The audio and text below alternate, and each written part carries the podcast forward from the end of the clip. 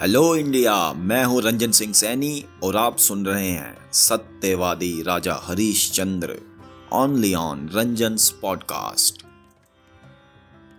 इससे क्या अंतर पड़ता है?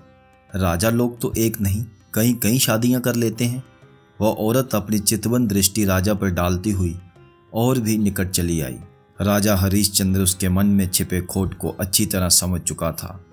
यही कारण था, वो उस साध्वी से दूर होकर रूखी आवाज़ में कहने लगा, देखो देवी, तुम एक साध्वी हो। तुम्हें इस प्रकार की बातों से क्या लेना देना? अच्छा हो, यदि तुम अपने भजन का इनाम लो और चली जाओ। नहीं महाराज, ऐसा नहीं होगा। मैंने आपको भजन सुनाकर प्रसन्न किया है। अब आप मुझे मेरी इच्छा पूर्ण करके प्रसन्न करो। नहीं देवी, ये संभव नहीं हो सकता। अब तुम यहाँ से चली जाओ। जब तक आप मेरी बात नहीं मानोगे तब तक मैं कहीं नहीं जाऊँगी महाराज। मेरे भगवान, ये कैसा समय आ गया है? पहले तो पुरुष नारियों के पीछे भागते थे, आज ये नारियाँ? राजा ने ठंडी सांस भरते हुए अपना माथा पकड़ लिया और सोचने लगा कि करे तो क्या करे, इस दुराचारनी से कैसे पीछा छुड़ाया जाए? ठीक उसी समय मुनि विश्वामित्र दरबार में फिर से पधारे। तो राजा हरीश चंद्र ने हाथ जोड़कर उनसे प्रार्थना की, हे मुनि, आप ही मुझे इस विपत्ति से बचाएँ साध्वी ने बीच में बोलते हुए कहा, देखिए मुनिवर, मैंने महाराज को इनके कहने पर भजन सुनाया तो महाराज प्रसन्न हो गए। अब मैं इन्हें कह रही हूँ कि मुझे प्रसन्न करें तो ये मुझे उल्टा तक कह रहे हैं। अब आप ही मेरा न्याय करें। तभी मुनि विश्वामित्र जी ने राजा हरिश्चंद्र की ओर देखा और बोले, क्यों राजा, आप इस औरत का भजन सुनकर प्रसन्न हुए थे? जी मुनिवर तो फिर आपको भी इस औरत को प्रसन्न करना होगा। लेकिन मुनिवर, ये तो मेरी पत्नी बनना चाहती है, जो मैं नहीं कर सकता। हे राजन, यदि तुम एक बार ये कह दो कि मुझे तुम्हारा भजन पसंद नहीं आया तो ये औरत भी विवाह की बात को भूल कर चली जाएगी। महर्षि, क्या आप मुझे झूठ बोलने को कह रहे हैं? जबकि मैं सत्यवादी हरिश्चंद्र हूँ, ऐसा नहीं हो सकता। मुनिवर, मैं झूठ नहीं बोल सकता। मैं अपना राजपाट तो छोड़ सकता हूँ, मगर झूठ नहीं बोल सकता। राजन यदि तुम वास्तव में ही इतने बड़े सत्यवादी हो तो लाओ, ये राजपाठ मुझे दान में दे दो। फिर इस औरत का झगड़ा भी समाप्त हो जाएगा।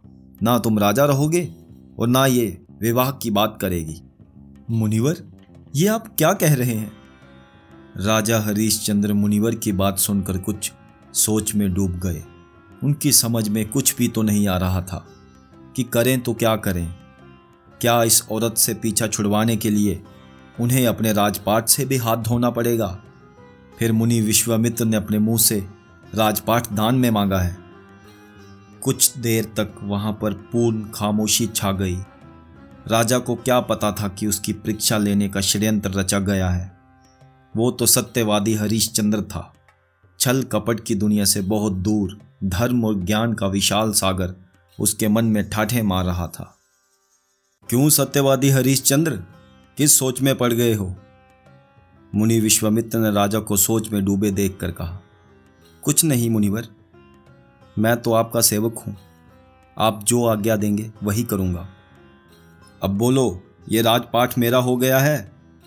ठीक है मुनिवर, जो आप चाहें, वही होगा। मगर अपनी पत्नी और बेटे से तो एक बार पूछ लो। उनसे पूछने की कोई आवश्यकता नहीं है मुनि श्रेष्ठ मैंने जो फैसला कर दिया, उन्हें इस पर कोई आपत्ति नहीं होगी। ठीक उसी समय मंत्रीगणों ने महल में जाकर रानी तारामती को जैसे ही ये सूचना दी कि राजा ने अपना सारा राजपाट दान में दे दिया है तो दोनों माँ बेटे रोते हुए दरबार में आए।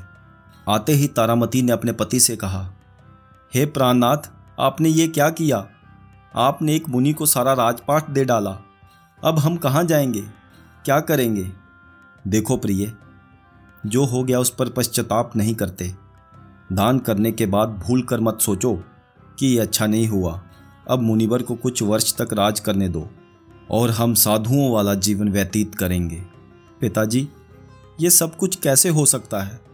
हम फकीर बनेंगे दर दर के धक्के खाएँगे। बेटे रोहताश ने अपने पिता के गले में बाहें डालते हुए कहा।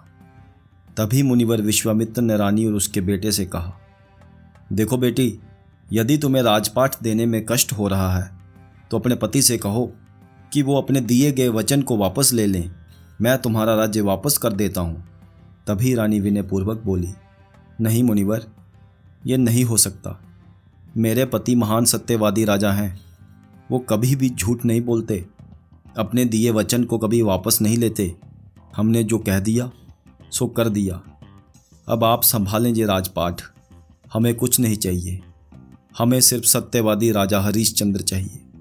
ये कहकर रानी तारामती ने अपने पति से कहा, अब हम चलते हैं। जैसे ही वो तीनों वहाँ से जाने लगे तो उस समय मुनि विश्वामित्र जी ने आवाज़ दी, ठहरो। आप लोग ये वस्त्र और आभूषण पहनकर भी नहीं जा सकते, क्योंकि ये सब शाही घराने के हैं। अब ये सब वस्त्र उतारो और साधारण वस्त्र पहनो। हे देवऋषि, आप इतना अत्याचार क्यों कर रहे हो? कम से कम हमारे वस्त्र तो रहने दो। तारामती, यदि शाही वस्त्र पहनने का तुम्हें इतना ही शौक है तो अपने पति से कह दो कि वो इतनी बात कह दें कि मैं अपना दिया वचन वापस लेता हूँ। नहीं नहीं, ये कभी नहीं होगा। हमने जो वचन दे दिया, वापस नहीं लेते। सत्यवादी हरीश चंद्र मर तो सकता है, मगर झूठ नहीं बोल सकता, अपना वचन नहीं वापस ले सकता। मुनिश्रेष्ठ, आप हमारे वस्त्र ले लो। सब आभूषण भी ले लो, हमें फटे पुराने वस्त्र दे दो। हाँ ठीक है। विश्वामित्र जी हंस दिए। जैसे पहले से ही सब कुछ सोच रखा हो। देखते ही देखते उनके सारे शाही वस्त्र उतरवा लिए गए। सारे आभूषण भी ले लिए गए। उन्हें भिखारियों वाले फटे पुराने वस्त्र पहनाकर महलों से बाहर निकाल दिया गया। सत्यवादी हरीश चंद्र ने अपने सत्य धर्म का पालन करने के लिए सारा राजपाठ तो विश्वामित्र जी को दे डाला। परंतु वो ऐसा करते समय ये भूल गए कि विश्वामित्र जी ने उनके पास तीन भार स्वर्ण अमानत के रूप में छोड़ रखा है। चलते चलते विश्वामित्र जी ने राजा हरिश्चंद्र को आवाज़ देकर कहा, हरिश्चंद्र, क्या तुम्हें मेरी अमानत याद है? या भूल गए हो? हाँ हाँ राजा विश्वामित्र, आपने मेरा दान किया स्वर्ण वापस आकर लेने को कहा था।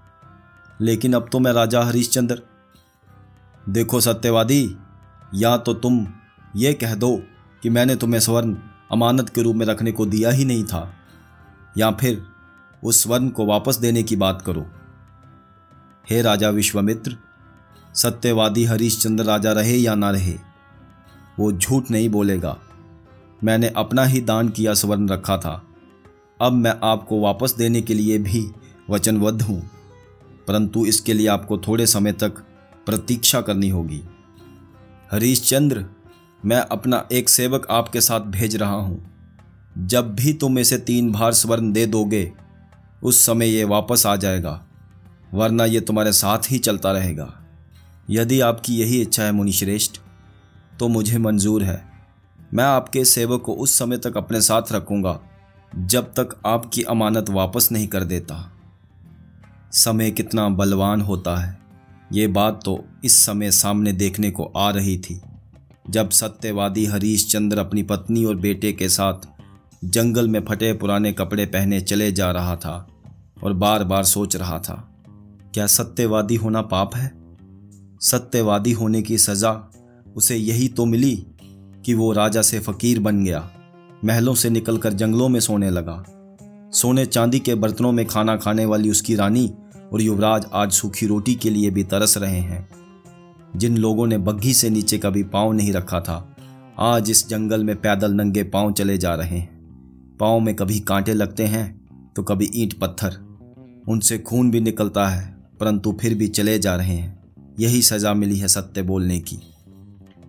और क्या क्या परीक्षा अभी देंगे सत्यवादी राजा हरीश चंद्र जानने के लिए सुनते रहिए सत्यवादी राजा हरीश चंद्र सिर्फ़ रंजन पॉडकास्ट पर।